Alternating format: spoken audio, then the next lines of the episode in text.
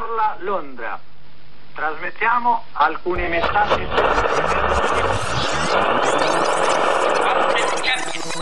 Zona infetta da partigiani. Cittadini, lavoratori, sciopero generale contro l'occupazione tedesca. Il regime fascista è stato un regime che per 20 anni ha proibito al popolo italiano la libertà e la democrazia. Perché le ultime elezioni furono fatte nel 1929, ma con delle bastonate, si guardavano da sopra la cabina, si votavi a Romezzo, come uscivi dalla cabina, più botte d'oro. Sono partigiano. Perciò odio chi non parteggia, odio gli indifferenti. Antonio Gramsci, scritti giovanili. Sono Pinotti Avio, nome di battaglia Athos. Frequenze partigiane. E benvenuti qui su Radio Frequenza Appennino, Frequenze Partigiane, prima puntata della nuova stagione 2016-2017 di Frequenze Partigiane. Quindi bentornati assolutamente, bentornati. Non ci siamo presentati in tutto questo storia. Allora, diciamo che io sono Enrico, qui con me ci dovrebbe essere Michele, che non c'è, ma c'è Manuel, quindi insomma almeno qualcuno c'è. Due hanno resistito, noi siamo resistenti per definizione, quindi abbiamo resistito a questa lunga estate calda e ci saranno parecchie novità in questa nuova edizione di Frequenze Partigiane. Diciamo solo cosa possiamo dire, ma non anticipiamo troppo. Non troppo. Diciamo che in queste ultime settimane che stiamo preparando le nuove puntate, non eravamo presenti solo come al solito, solo nelle strade di Bologna. Ma siamo andati anche un po' fuori provincia, anche fuori regione. Quindi state attenti, è molto più allargato. Sì, quindi non è che uno dice, vabbè, sono, che ne so io, a Parma e non li becco quei due rompiscatole. No, invece magari può essere anche che chissà, in giro per la regione o fuori regione ci becchiate insomma nelle vie giuste, però, nelle vie giuste, sì, bisogna sempre stare un po' attenti. E comunque sì, siamo tornati in giro, nuova stagione, quindi anche nuove vie e anche soprattutto nuove storie da raccontare. Però ecco, facciamo un passo indietro. Quello che non cambia però sono sempre il nostro modo di fare radio e di fare resistenza, soprattutto. Infatti, per chi non lo sapesse e è qui per scoprirlo, Frequenze Partigiane è un format che nasce da 3 ragazzi appunto vicini a Lampi e a Radio Frequenza Appennino, che partendo da una via e quindi dal recupero della toponomastica sviluppano la storia della persona o di quell'evento a cui è intitolata una via, una piazza, un parco. E come oggi infatti partiamo sempre dal nome di una via, ma oltre al racconto di memoria ci sono altri elementi che secondo noi sono veri e propri atti di resistenza e antifascismo quotidiano, come o degli pezzi di film o dei brani musicali, di cui io mi occupo e di cui inizierei parlando proprio di questo. Infatti il brano di oggi è con cui apriamo la seconda stagione di Frequenze Partigiane, è un pezzo antifascista e forse il primo in assoluto che sia mai stato scritto. Sì. Infatti risale a prima della Resistenza e alcune datazioni indicano il 1936, altre il 42. E la canzone in questione è All You Fascist e il verso seguente sarebbe Bound to Lose, quindi già ci stiamo capendo di chi parliamo. E infatti è stata scritta da Woody Guthrie, ma scoperta dopo da Billy Bragg negli archivi familiari di Guthrie, che era un cantautore folk statunitense vissuto tra il 1912 e il 67. Oltre a canzoni politiche scrisse anche ballate e contribuì ai blues parlati, che sono quasi degli antesignani del rap, che generarono poi la canzone di protesta americana. cioè prima, molto prima, adesso scusa se intervengo in gamba tesa, molto prima di Bob Dylan, perché appunto Bob Dylan e tutta questa tutto insomma i vari cantautori americani, folk singer, a lui, si ispirano poi a quello che ha fatto Woody Guthrie, che era Joe Strummer, molto, Clash in Italia, che era molto famoso appunto per questa chitarra che si portava in giro per l'America, no? Non so se non anticipare troppo, va bene, allora non anticipo troppo. E come stava un po' per dire Meso, nella sua chitarra riportava un po' la sua ideologia socialista comunista, che e fu anche uno dei motivi per cui fu controllato dall'FBI e venne spesso anche bandito dalle radio, appunto per questi testi non proprio sempre politically correct. E Guthrie restò fortemente scosso dall'ascesa del nazismo e dei fascismi in Europa, e tanto da arruolarsi nel 1943 con la marina mercantile a sostegno quindi delle truppe che arrivavano in Europa. E un suo tratto caratteristico, come diceva un po' Meso, era la scritta che riportava sulle sue chitarre, ovvero "This machine kills fascists", questo strumento uccide i fascisti. E questo slogan è ancora utilizzato a distanza di oltre 70 anni, e già da come Guthrie si presentava sul palco si capiva un po' un messaggio di resistenza può essere affidato anche alla musica.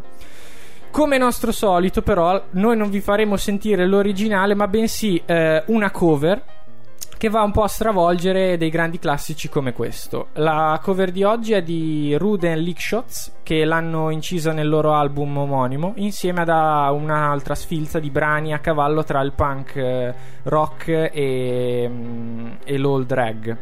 Il leader dei Ghetto 84, infatti una storica band punk felsinia, dà ancora una volta prova di sé mostrando il suo nuovo progetto che sviluppa ulteriormente le sonorità delle origini, così che il Rude si può definire quasi eclettico, una colonna portante dell'underground italiano, dall'oi al dub hip hop.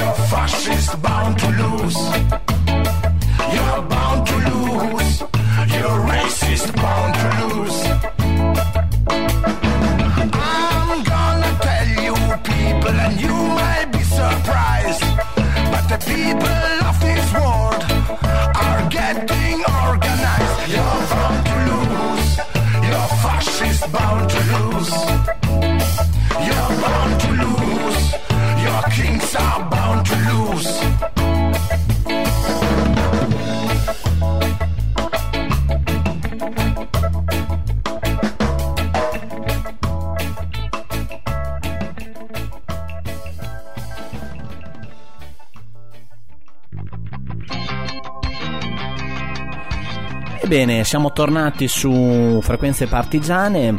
Non l'abbiamo ricordato prima, quindi lo faccio io adesso, perché sennò dopo ci sgridano in regia. Quindi prima di tutto ricordiamo la regia, perché è una nuova regia, quindi questo ci fa molto piacere, questo, perché vuol dire anche che la radio si sta allargando. Ringraziamo appunto Matteo che ci sta seguendo alla parte tecnica, ed è uno delle, insomma, della triade, uno della triade, ma è un nuovo arrivato, volevo dire, sì, non è il solito Jimmy o il solito Donato, che ringraziamo anche se non sono qui, ma appunto è un nuovo arrivato di RFA, quindi sempre nel segno, insomma, della crescita questa radio, quindi siamo molto contenti di averlo con noi.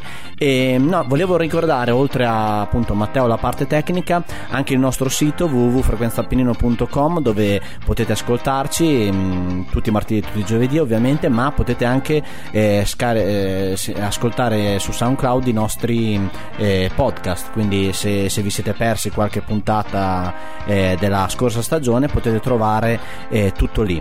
E andiamo avanti quindi con la nostra storia di oggi. Allora, ancora non abbiamo detto di cosa ci siamo occupati oggi. Entriamo nel vivo, infatti questa via è una via che si trova a Bologna, una via che si trova proprio dove abita il nostro caro collega assente Michele oggi, e una via che, solo a dirlo, capiamo già di cosa parliamo, via Montefiorino. Eh sì, via Montefiorino per molti ha solo un senso, un luogo, una questione geografica, e questo lo capirete anche nelle interviste che abbiamo fatto in giro per via Montefiorino, ma non è legato, cioè dietro a quel luogo in realtà c'è soprattutto una storia, e una grande storia, perché appunto è la storia di una repubblica partigiana, la Repubblica Partigiana di Montefiorino appunto, e che ha molto da dirci, anche forse anche qualcosa da insegnarci oggi. Ma prima sentiamo cosa ci hanno detto i passanti su Montefiorino, che forse è anche interessante questo.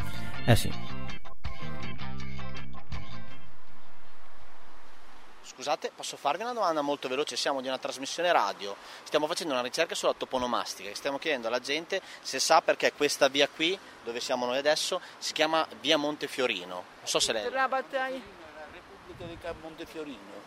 C'era un comune chiamato Montefiorino e fu creato la Repubblica di Montefiorino negli anni 43-44. Ok, durante la guerra. Durante la guerra fu creato di proposito come resistenza ai tedeschi. Ok, grazie. Prego. Sì, io lo so, mi insegnarono a scuola, è un nome di una delle prime poche repubbliche dopoguerra gestite da partigiani o antifascisti. Di un luogo del Modenese, di un monte modenese. Grazie. Prego. No. Abitate qui a Bologna? No, siamo veneti. Allora niente. Grazie lo stesso. Una volta c'era la Piaggio. Quindi so, magari. Non so se era legata a quello. Non lo so. 30 anni, 20 anni fa c'era la Piaggio dietro qui. Quindi magari è legata a una fabbrica che c'era qua. Forse, ma non sono sicurissimo. Ok. La ringrazio. Così il disturbo. No, io sono non lo so, sono nuovo della zona. Okay. Mi dispiace. Grazie lo stesso. Siamo qua in via Montefiorino. Lei sa per caso perché si chiama così? No, non sono di qua. Allora, questa qua è la zona di praticamente da qua parte una zona in cui ci sono i nomi delle vie, sono tutte le battaglie che ci sono state durante la prima guerra mondiale. Ok. Allora, Montefiorino è una località nell'estrema provincia di Modena, nel Modenese, e già confina con la Toscana.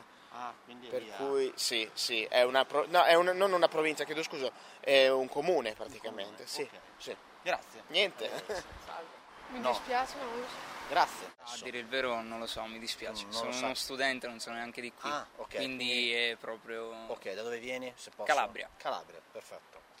Premesso che io sono qui a Bologna da 22 anni e anche se abitiamo qua nella zona, però non so per quale motivo si chiami Montefiorino, anche se presumo qui c'è Montefiorino, poi c'è via Val d'Ossola, ovviamente queste vie fanno riferimento a luoghi, diciamo, storici di una certa importanza, quindi durante la seconda guerra mondiale la Repubblica della Val d'Ossola, la Repubblica di Montefiorino, quindi questo è un motivo, cioè, questo è il nome legato, cioè, l'idea di questo, l'idea di questa cosa, perché qua sono le vie dei luoghi della seconda guerra mondiale, e e poi anche tutte zone montuose, no? Via Pasubio, via Montello, via Val d'Ossola. Quindi fanno riferimento sia a luoghi della sì, guerra sì. E anche montani, perché Montefiorino. Via del Timavo, via Vittorio Veneto, okay. Hai capito? Grazie, prego. Arrivederci. È un partigiano, no? È il nome di un partigiano? Esatto. Grazie. Prego. Ecco, questo era un po' quello che ci hanno detto in via Montefiorino. Che dire?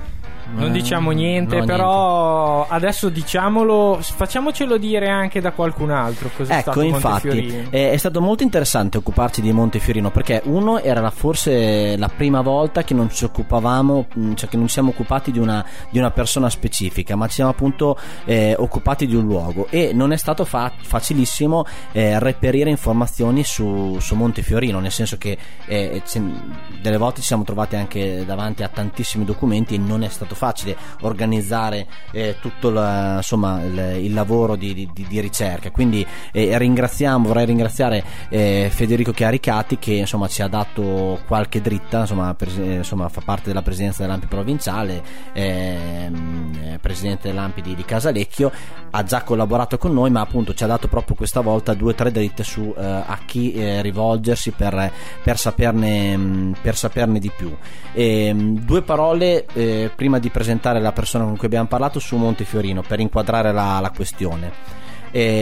Quando si parla di Repubblica di Montefiorino si parla di un territorio che non è solo Montefiorino, ma comprende più comuni, quindi era un distretto, di 7 comuni quasi, quindi 1200 metri quadri di Repubblica Partigiana. Di Repubblica Partigiana, quindi capite la grandezza del territorio su cui insisteva questa Repubblica. È molto importante perché si parla di Repubblica o di zona liberata perché appunto in questo territorio per quasi 40 giorni i partigiani avevano scacciato tutte le forze nemiche, quindi tutti i fascisti locali, e in un qualche modo hanno anche autogovernato questo territorio come in maniera anche democratica, e quindi è stata anche perché l'importanza di Montefiorino e perché forse dedicargli una via, proprio per il significato insito nell'idea di darsi una democrazia, darsi delle regole di comportamento, questo perché appunto stiamo parlando dell'estate del 44, quindi si liberò questa zona, dopo capiremo come, e si decise qui di darsi delle regole di autogoverno, proprio per provare a redistribuire le risorse che, essendo periodo di guerra, erano purtroppo anche scarse, e si provò anche a darsi dei metodi di democrazia diretta, quali ad esempio quello di scegliersi i sindaci, quindi furono per alzata di mano, insomma in modi chiaramente non potevano essere quelli che conosciamo oggigiorno, però si cercò in un qualche modo di dare ai cittadini, ricordiamo che venivamo da 20 anni e più di fascismo, dei metodi di democrazia diretta, cosa che per quegli anni lì era veramente un'idea veramente molto quasi un'utopia quasi, e però fu in qualche modo, ci viene da dire, anche se solo per 40 giorni, un'utopia realizzata, e anche forse un'anticipazione di quello che sarebbe venuto dopo con la Costituente eccetera eccetera. Ma adesso andiamo a introdurre un po' la persona a cui abbiamo chiesto su Montefiorino, proprio perché lui Montefiorino la conosce molto bene, perché ci ha combattuto, appunto abbiamo parlato con Ermenegildo Bugni, segretario organizzativo dell'AMPI provinciale di Bologna, che a Montefiorino ha combattuto e ci ha raccontato un po', chiaramente mi scuso con Gildo perché abbiamo dovuto anche un po' tagliare, perché comunque erano tante le informazioni ed era anche difficile, è stato molto difficile questo lavoro di certosino di tagli e cuci, proprio perché c'erano molte cose interessanti ed è stato difficile decidere, però comunque ci ha dato uno spaccato di quello che è stata Montefiorino, del perché proprio a questa importanza, e ci ha fatto anche capire quali erano i problemi della lotta partigiana, perché comunque Montefiorino appunto è vero che c'è stata una grande vittoria, la liberazione di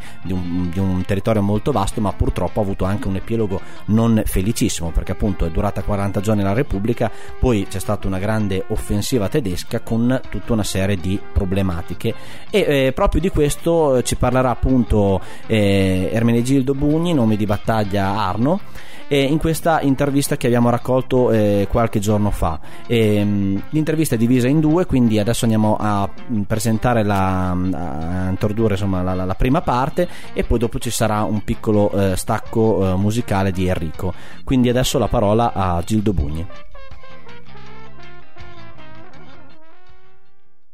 Siamo qua con Gildo un po' per capire, quindi fondamentalmente mi verrebbe da dire, anche per cercare di dare una risposta alle persone che abbiamo incontrato in strada, la Repubblica di Montefiorino cos'è stato nella storia della lotta di liberazione? Cioè, quando si parla di Repubblica di Montefiorino, di cosa si parla esattamente?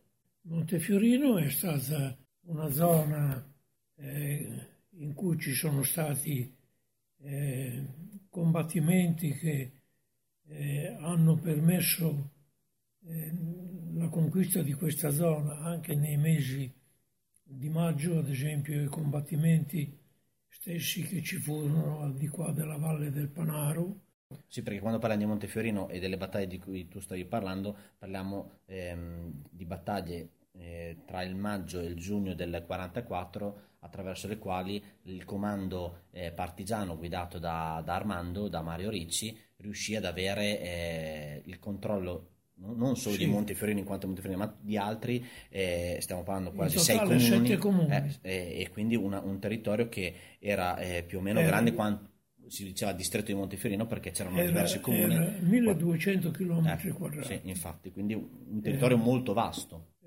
A questo punto, sul piano militare, noi ci illudemmo che la guerra potesse finire entro l'autunno, perché se gli alleati scatenano un'offensiva, noi siamo dietro, li prendiamo tra due fuochi, poi dopo, è vero, avevamo già pensato anche di conquistare l'aeroporto di Pavullo, perché poi sarebbe stata una calata verso il Po.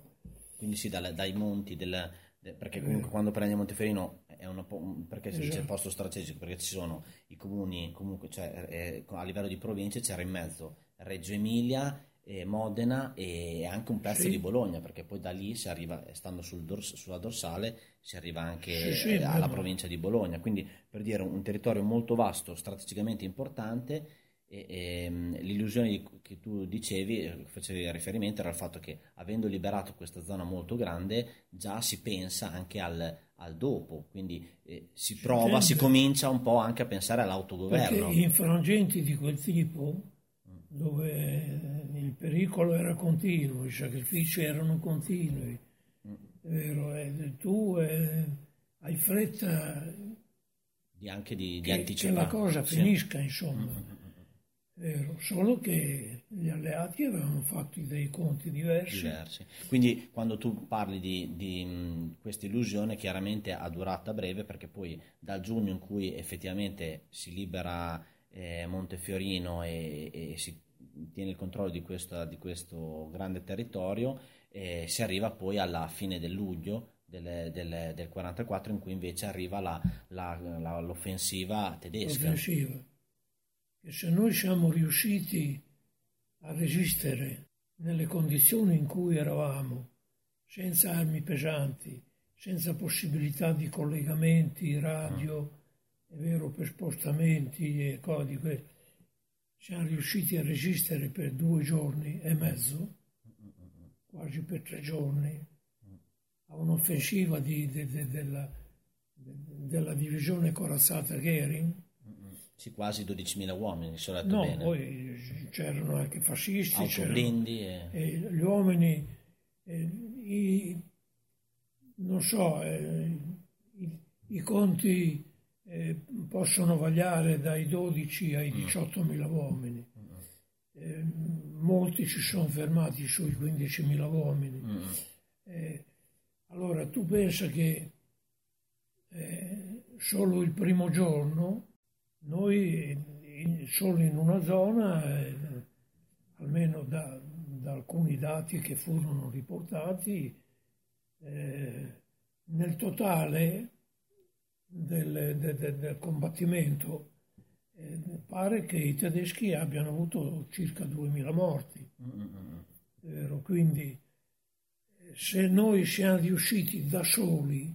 Sì, perché quando parliamo delle forze partigiane non stiamo parlando di chissà quanti uomini, penso che le stime stavano su 5.000 uomini massimo. No, noi eravamo noi sul fronte, disposti sul fronte a sparare, eravamo circa 600-650, perché molti non erano in grado, perché non avevano mai sparato, molti non avevano... Sì, perché come dicevi te prima, era gente che arrivava e voi cercavate di organizzare nei monti. Quindi noi sul fronte eravamo dai 600 al massimo ai 700, non eravamo di più. E abbiamo sparato finché abbiamo avuto l'ultimo colpo in canna. A tener testa, va bene, avevamo le condizioni ambientali che erano a nostro favore, ma appunto anche per questo. Se avessimo avuto l'aviazione...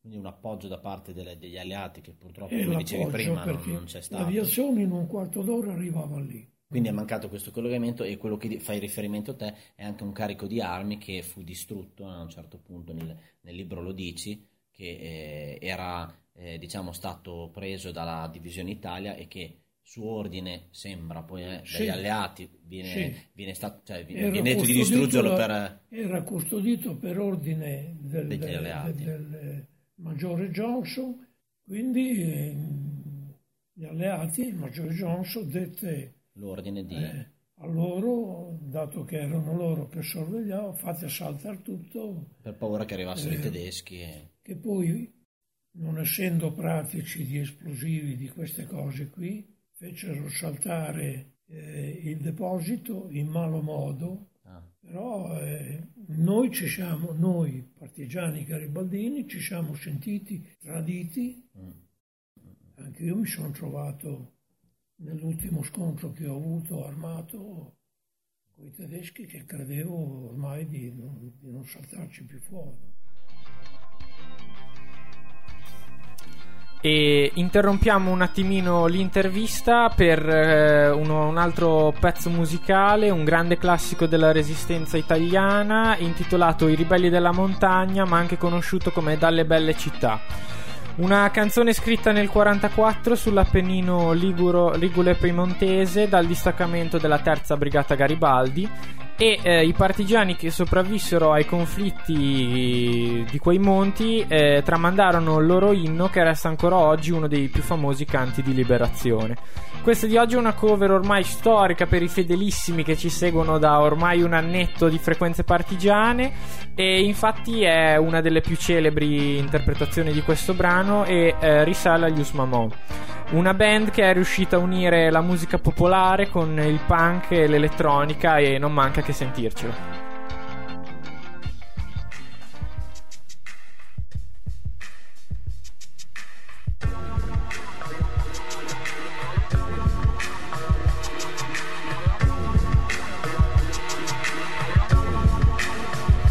Dalle belle città date al nemico, fuggimonti su per l'aride montagne, cercando libertà fra rupe e rupe, contro la schiavitù del sol tradito.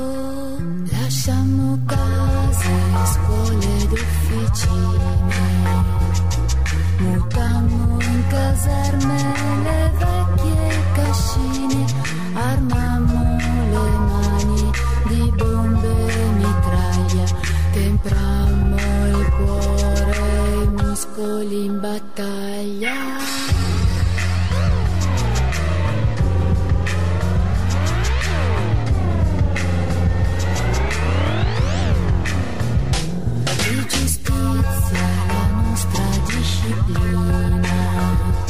Libertà è l'idea che ci avvicina, possessando il color della bandiera, d'Italia siamo l'armata.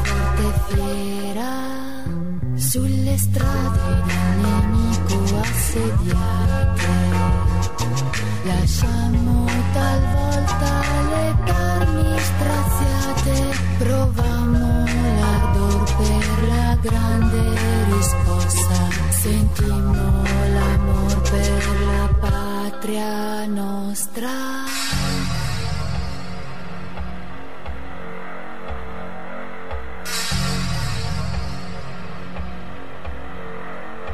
Siamo i ribelli della montagna, viviamo distenti e di patimenti, ma quella fede che ci accompagna sarà la legge dell'avvenire. Siamo i ribelli della montagna, viviamo distenti e di ma quella fede che ci accompagna sarà la legge della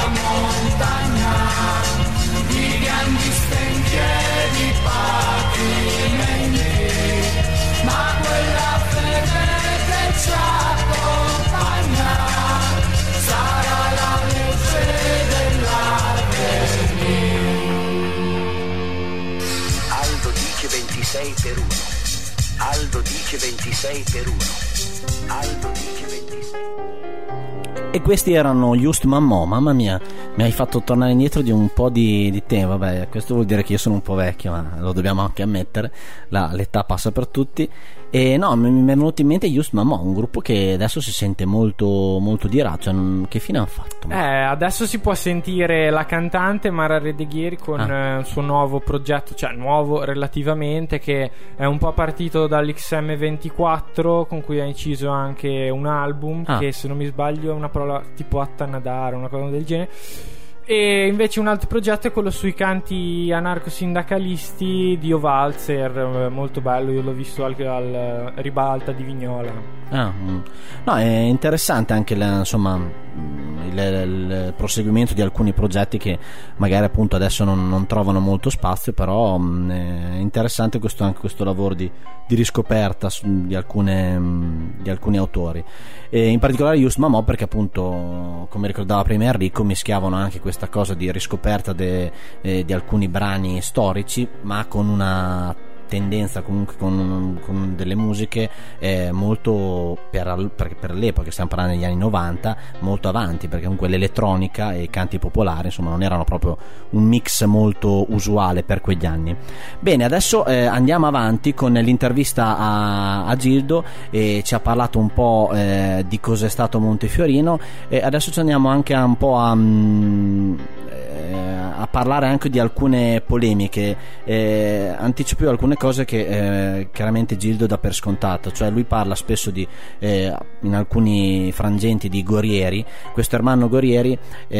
Anche noi quando abbiamo ricercato materiale su questa puntata sulla Repubblica di Montefiorino, uno dei primi libri scritti su Montefiorino, appunto la Repubblica di Montefiorino di Ermanno Gorrieri. Chi era Ermanno Gorrieri? Ermanno Gorrieri è stato un partigiano appartenente po' al movimento cattolico, perché appunto lui era appartenente alla Democrazia Cristiana, e a Montefiorino, diciamo, ci fu anche appunto la componente cattolica, e appunto lui l'ha rappresentata. Ovviamente poi dopo nel libro di memoria che ha fatto sulla Repubblica di Montefiorino dice alcune cose, e lo stesso Gildo in più di un'occasione ha polemizzato sulle ricostruzioni che chiaramente venivano fatte da Gorrieri, e quindi qui ci andiamo anche ad entrare su discussioni anche politiche, ma vedremo anche, sentiremo nell'intervista di Gildo anche strategiche sul cosiddetto attendismo, quindi su tutto quello che avvenne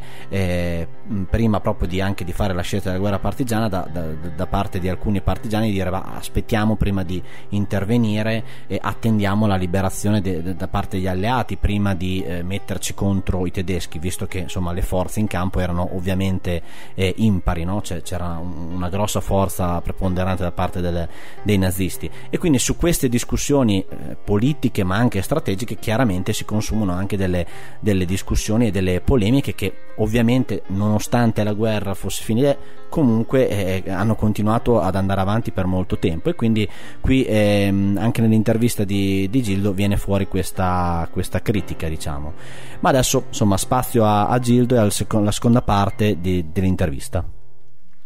Quindi quando avviene questa offensiva, che nonostante la resistenza del comando partigiano a un certo punto alla meglio, perché insomma le forze in campo erano chiaramente impari dalla parte dei tedeschi, dopo cosa succede nel fronte partigiano? Cioè c'è in qualche modo uno sganciamento. Dopo che i tedeschi ci hanno cacciato via? Sì. Beh, c'è stato un grande scangiamento verso al di là del Panaro, verso la zona dove eravamo prima. E là ci sono rimasti più che altro dei locali, nel senso che ad esempio i comuni sono rimasti tutti tali quali li avevamo lasciati noi. Cioè dove erano stati eletti... Perché c'era stata questa cosa qua, quando diciamo Repubblica, perché c'è stato un autogoverno, sindaci eletti. Noi, vedi, perché Gorrieri ha voluto chiamare Seconda Repubblica anche l'altra, ma la nostra era un territorio liberato, in cui i confini erano sorvegliati giorno e notte da pattuglie e formazioni partigiane. Quindi lì chiunque entrava veniva controllato. E poi in più c'era un sistema di governo da parte del popolo. È vero. Invece dopo i confini non c'erano più. Il sistema di governo in alcuni comuni è rimasto, ecco perché Gorrieri ha voluto chiamarla Seconda Repubblica. È rimasto perché quei comuni dove erano stati eletti dei sindaci democraticamente, i fascisti lì non ci sono mai più tornati. I tedeschi se ne fregavano di chi era sindaco, di chi non era sindaco. Una volta che loro avevano tolto il fatto... Loro avevano bisogno del territorio, di poter circolare nel territorio. E questa libera circolazione ce l'avevano. Sì, dopo che avevano sconfitto le forze. Hai capito? Perché le formazioni partigiane che c'erano lì non erano più formazioni in pianta stabile.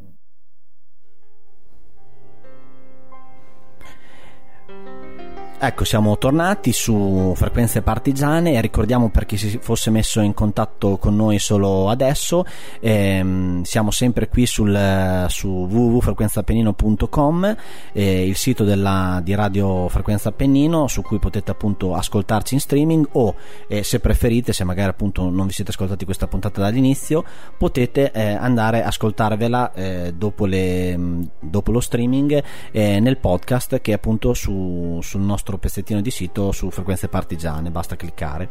E diciamo questo anche per un'altra cosa, perché forse non è venuto fuori nel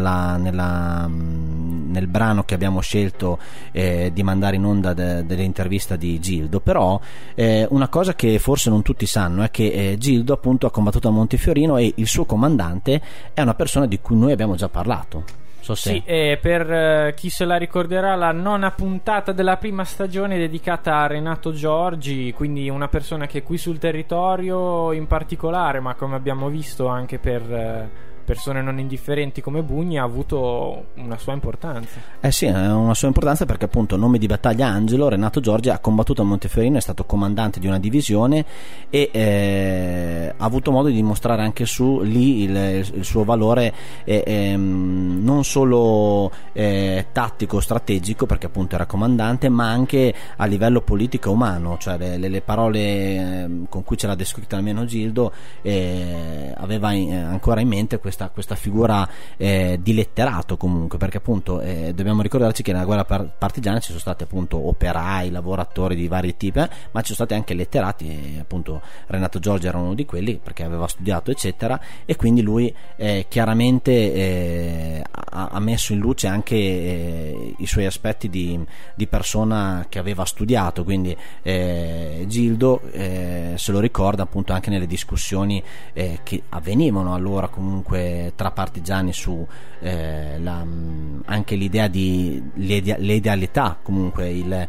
anche la politica. Ricordiamo che appunto Renato Giorgi era del Partito d'Azione e Gildo, insomma, e anche altri di Montefiorino erano iscritti o comunque simpatizzanti del Partito Comunista, quindi chiaro che c'erano discussioni politiche, figuriamoci, c'erano anche poi la parte cattolica, quindi immaginiamo le discussioni politiche che avvenivano, però sempre nell'ottica di intanto occuparsi di liberare l'Italia, appunto partendo da Montefiorino. E ora do la parola ancora a Enrico per un altro brano. Sì, e adesso iniziamo già sentendo le note di questo brano che appartiene a una band culto per il beat italiano, nata tra Modena e Reggio negli anni 60.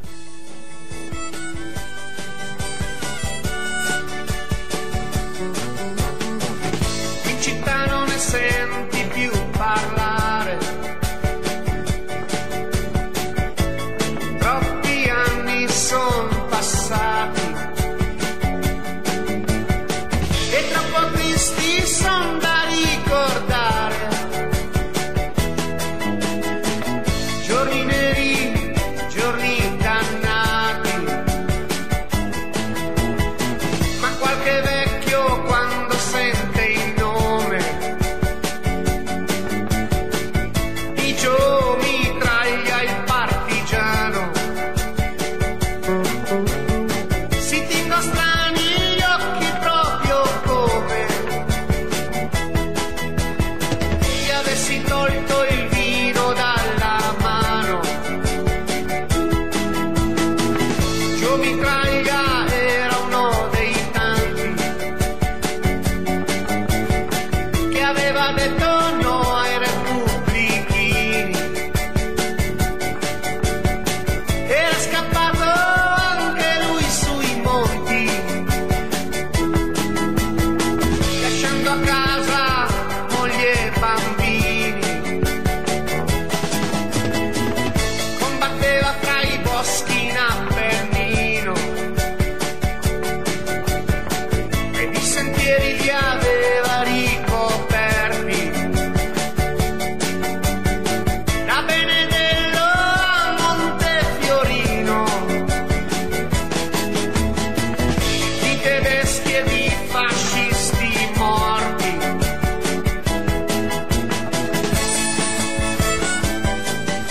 Probabilmente li avrete già riconosciuti, sono i Nomadi con un brano scritto nel 78 nell'album Nara Cauli e altre storie.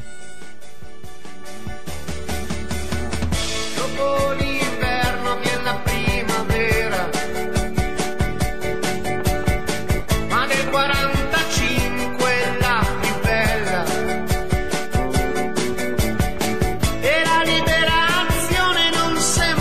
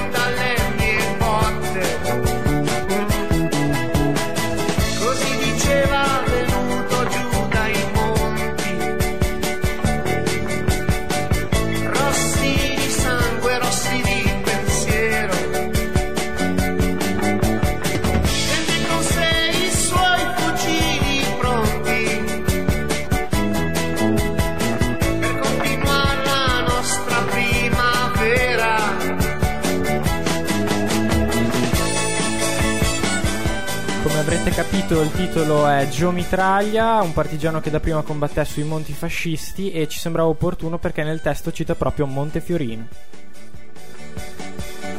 Così di notte, anche in pieno giorno, Gio Mitraglia sparava senza posa. Fascisti non voleva più d'attorno, da Sant'Eufemia fino alla Pomposa. C'era sui muri il sangue di vendetta, ma una notte qualcuno il nome grida. Un'imboscata e giù di baionetta, qualcuno ride, qualcuno come Giuda. In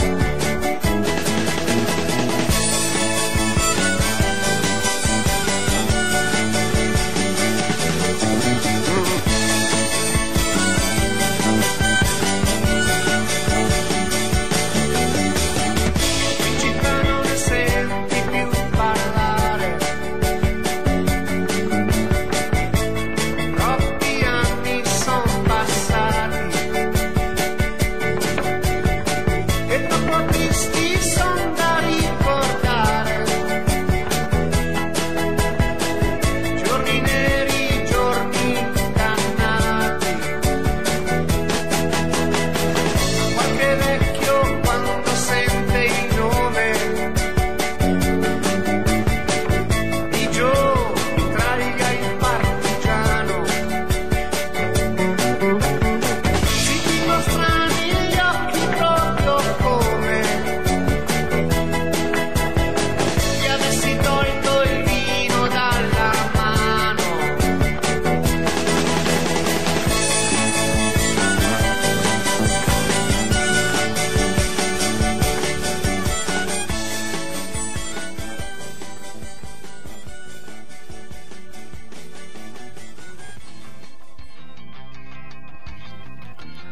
Bene, dopo questo bellissimo pezzo dei Nomadi, non abbiamo avuto tante occasioni in realtà di no, mettere ma su Nomadi. infatti a noi spaziamo un po' dalla roba bella pesa e combattiva dei gruppi, cioè forse uno dei più famosi d'Italia. Sì, sì, no, infatti ma è bello anche così, perché la resistenza è stata anche questo, cioè a 360 gradi. No, infatti no, poi insomma mi sembra giusto parlarne oggi proprio perché parliamo di Montefiorino, come dicevamo prima, solitamente almeno io penso a Montefiorino, penso a Modena. In realtà, come dicevamo appunto all'inizio, la Repubblica di Montefiorino comprendeva sette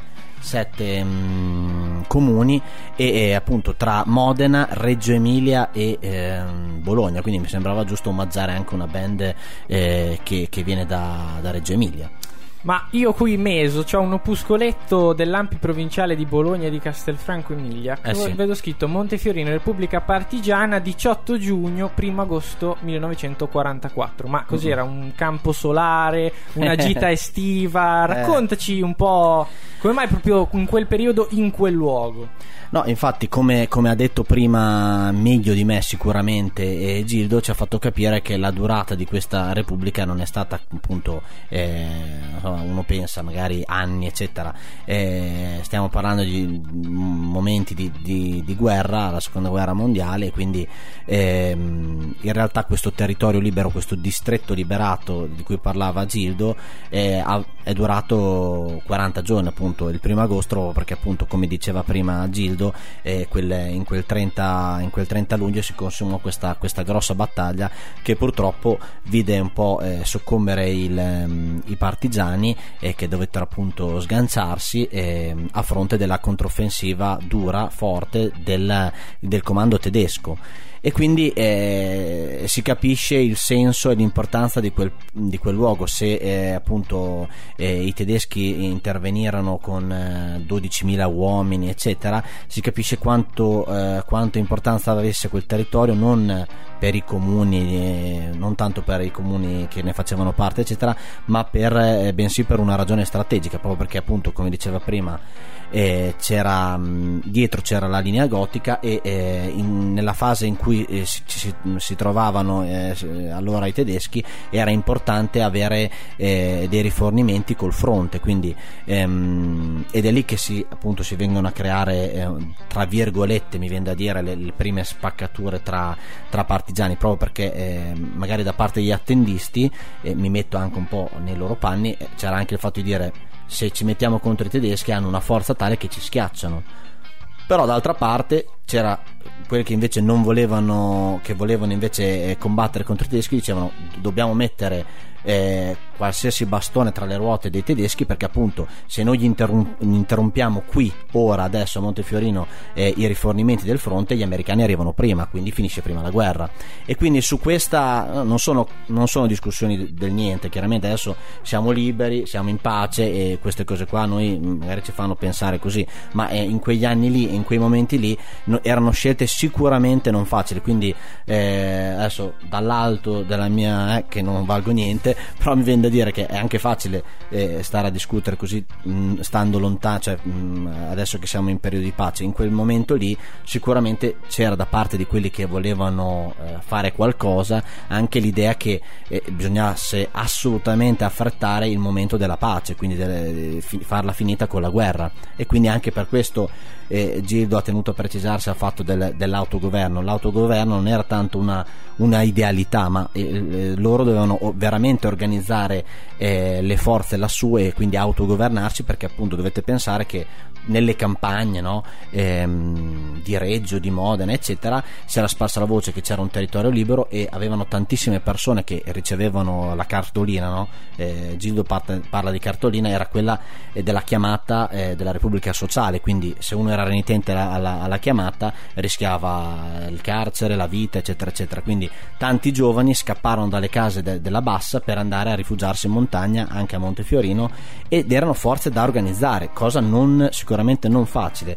E allora qui così anticipo e introduco, visto che ormai ci avviamo alla conclusione, una figura però importante secondo noi, di cui non abbiamo parlato fino adesso, ovvero chi era a capo della Repubblica di Montefiorino, comunque chi è stato il maggiore animatore artefice di questa zona libera, ovvero appunto Armando, ovvero Mario Ricci, che secondo noi è importante anche perché ci dà la possibilità, visto che è la prima puntata dell'anno, però in un qualche modo ci colleghiamo alla prima puntata dell'anno scorso, perché non so se ti ricordi di chi abbiamo parlato la prima puntata. Vabbè, come dimenticarsi delle origini, Amedeo Rossi. Appunto. E voi direte: ma cosa c'entra Amedeo Rossi, che non era quello là sindaco di Marzabotto, primo nel 21, primo comunista eccetera eccetera. Però se vi ricordate un po' la storia, soprattutto purtroppo l'epilogo della storia di Amedeo Rossi, Amedeo Rossi morì appunto in Spagna, appunto contro i franchisti, e sono vicine queste due storie, Mario Ricci e appunto Amedeo Rossi, proprio perché anche Armando combatté in Spagna. Chiaramente lui invece tornò, fortunatamente per lui, dalla Spagna e fu arrestato anche in Francia durante l'esilio eccetera, e quindi quando arrivò l'8 settembre fu finalmente liberato e andò subito appunto nell'Appennino ad animare i suoi, visto che comunque lui era di Pavullo nel Fregnano, quindi montagne di Modena, andò ad animare appunto i primi gruppi di resistenza, proprio forte della sua esperienza in Spagna. Quindi per questo che secondo me è molto importante la sua figura, perché ci dà l'esempio anche di quello che è stato il movimento partigiano. Molte delle persone che appunto arrivarono poi anche a capo di situazioni importanti quali quella di Montefiorino venivano in realtà da una tradizione tra virgolette di antifascismo, ancora prima appunto della lotta di liberazione. Erano già antifascisti prima, sono stati ovviamente perseguitati, qualcuno è andato in Spagna appunto per salvare la Repubblica, e poi tornati in Italia ovviamente si sono messi subito a a costruire le basi o comunque gli avamposti di quella che poi sarebbe stata la lotta di liberazione. Quindi Mario Ricci fu sicuramente una figura importante proprio per la capacità che ha avuto di organizzare la lotta a Montefiorino, liberare Montefiorino e poi resistere anche a quello che è avvenuto dopo. Un'altra persona che mi sento di citare, perché è stata insomma nei racconti di Gildo ricorre spesso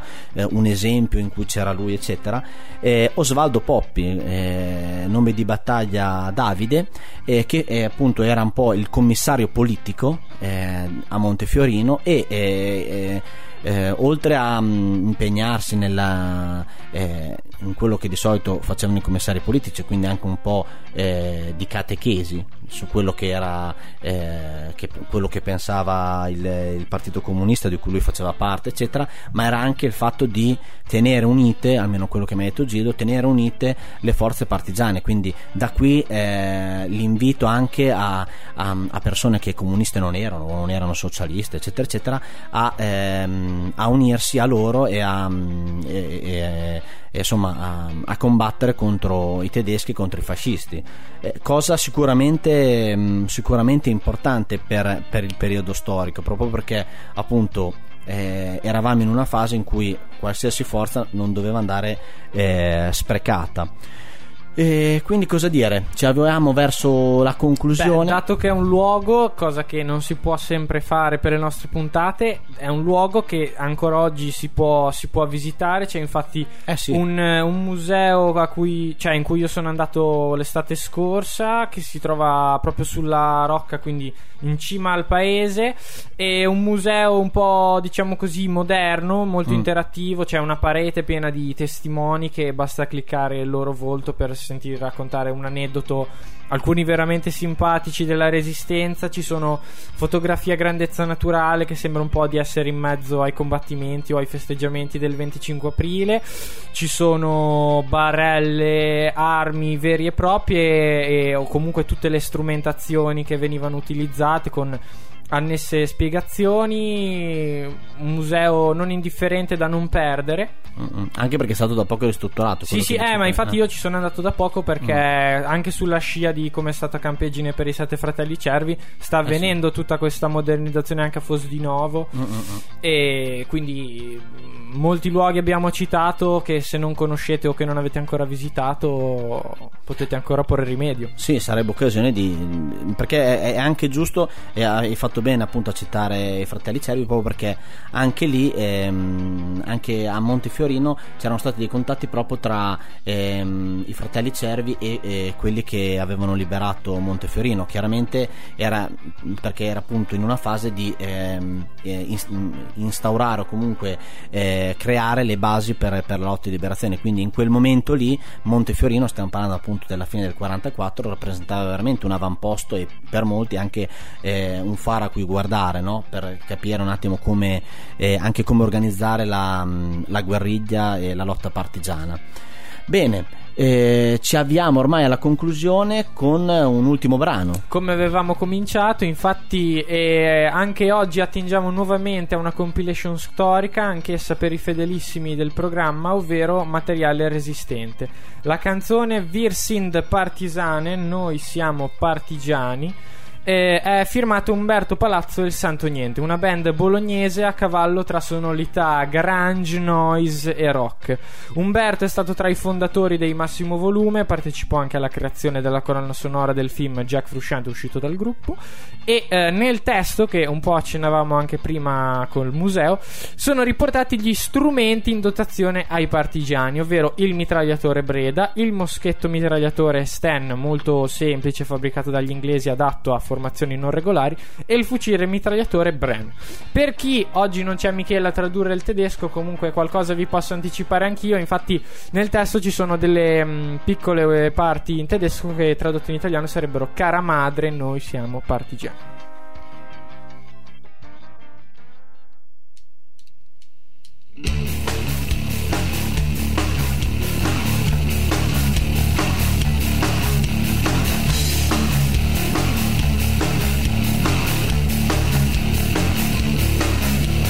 Cantano con il Breda,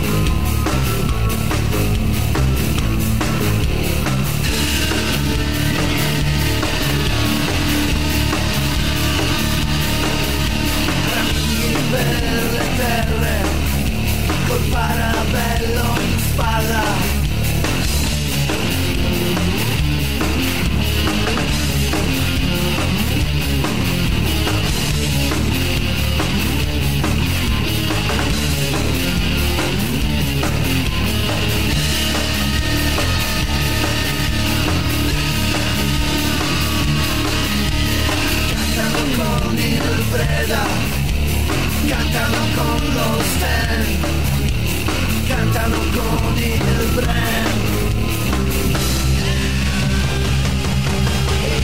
Disperati senza più tetto, col cuore a brani nel nudo petto.